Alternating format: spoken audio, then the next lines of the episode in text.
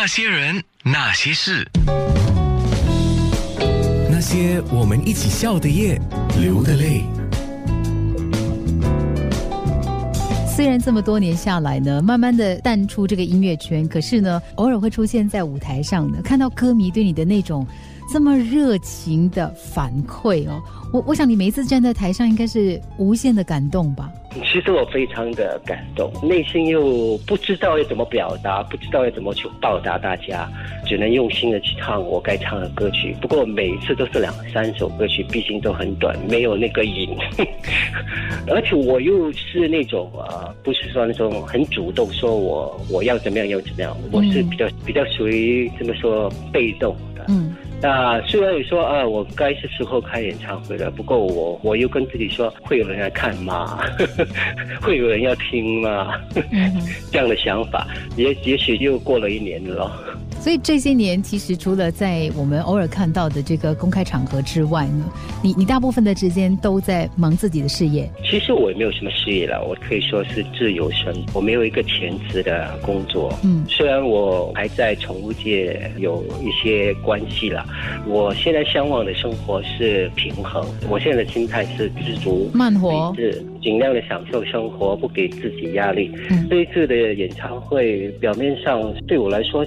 是有一点压力，不过私底下这几个月来，渐渐我觉得是一种享受。突然间有这个欲望出来跟大家分享、重温、谈谈、唱唱的感觉。我今天跟你对话的这个感觉呢？我真的觉得听众朋友应该更加期待了，因为这么多年下来呢，就像你说的，你很低调，所以很多时候呢，我们看到你在舞台上呢，可能就打个招呼，然后你就投入在你的音乐当中表演了，然后呢，匆匆的就离开了舞台，然后我们很少听到你跟我们分享这么多东西。也许我自己心里想说，我应该有一天会开一个演唱会。也许这个是我自己的想法。我说我应该会有一天跟有一个属于自己的演唱会。那我就等到这一天的来临，我再呈现一切给大家。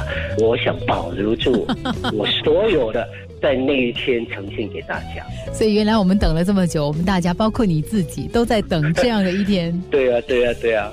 我们终于等到了七月二十八号，我的回首个人演唱会。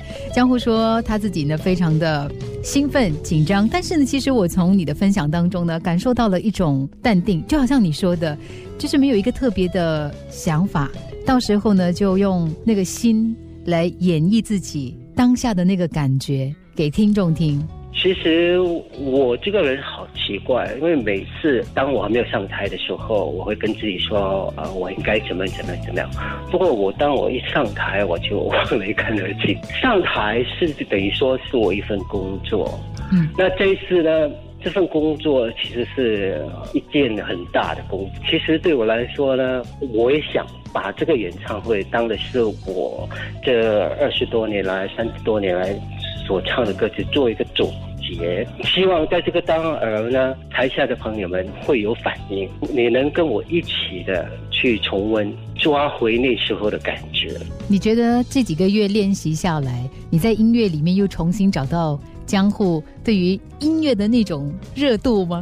其实我的热度一直都在，只是从台上走下来说，恢复了原来的我。不，我一旦我一上去的话，我又江湖又在出现。那些人，那些事。